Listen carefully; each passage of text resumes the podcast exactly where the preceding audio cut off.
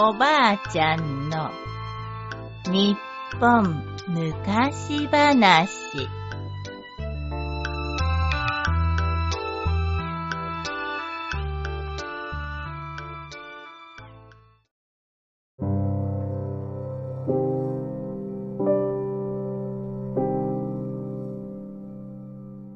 雪女。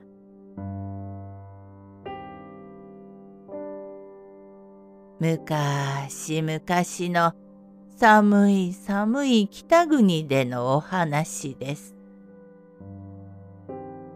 あるところに茂作と小野吉というひこりの親子が住んでいました。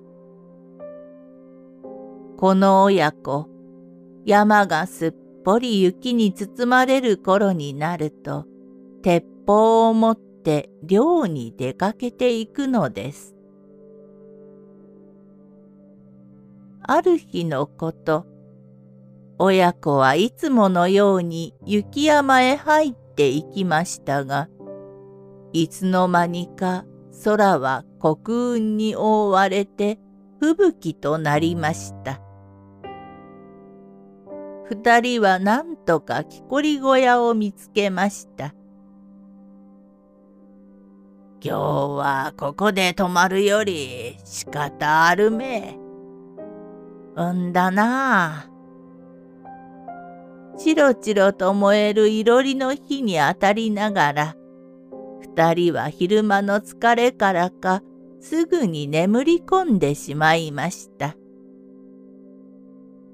風の勢いで戸がガタンと開き、雪が舞い込んできます。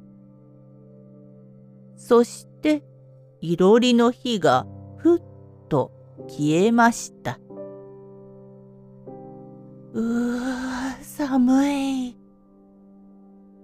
あまりの寒さに目を覚ました小野吉は、その時、人影を見たのです。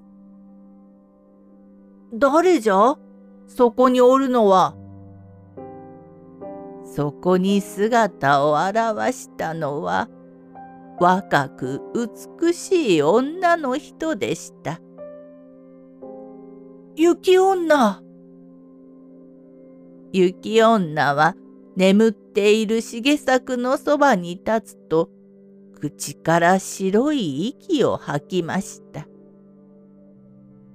茂作の顔に白い息がかかると、茂作の体はだんだんと白く変わっていきます。そして眠ったまま静かに息を引き取ってしまいました。雪女は今度は小野吉の方へと近づいてきます。助けてくれ！必死で逃げようとする小野吉に、なぜか雪女は優しく言いました。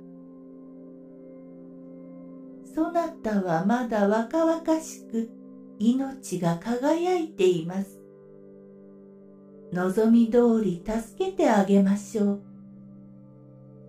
でも、今夜のことをもしも誰かに話したら、その時はそなたの美しい命は終わってしまいましょう。そう言うと、雪女は降りしきる雪の中に吸い込まれるように消えてしまいました。小野吉はそのまま気を失ってしまいました。やがて朝になり、目が覚めた小野吉は、父の茂作が凍え死んでいるのを見つけたのです。それから一年が経ちました。ある大雨の日、小野吉の家の前に一人の女の人が立っていました。雨で困っておいでじゃろう。気立てのいい小野吉は女の人を家に入れてやりました。女の人はおゆきという名でした。小野吉とおゆきは夫婦になり、かわいい子供にも恵まれて、それはそれは幸せでした。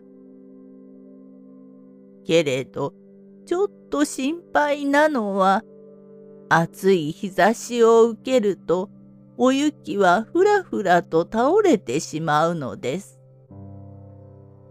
でも、優しい小野吉は、そんなおゆきをしっかり助けて、仲良く暮らしていました。そんなある日、針仕事をしているおゆきの横顔を見て、小野吉はふっと遠い日のことを思い出したのです。のう、おゆき、わしは以前にお前のように美しい女子を見たことがある。お前とそっくりじゃった。山で吹雪にあってのう。その時じゃ。あれは確か雪女。すると突然、おゆきが悲しそうに言いました。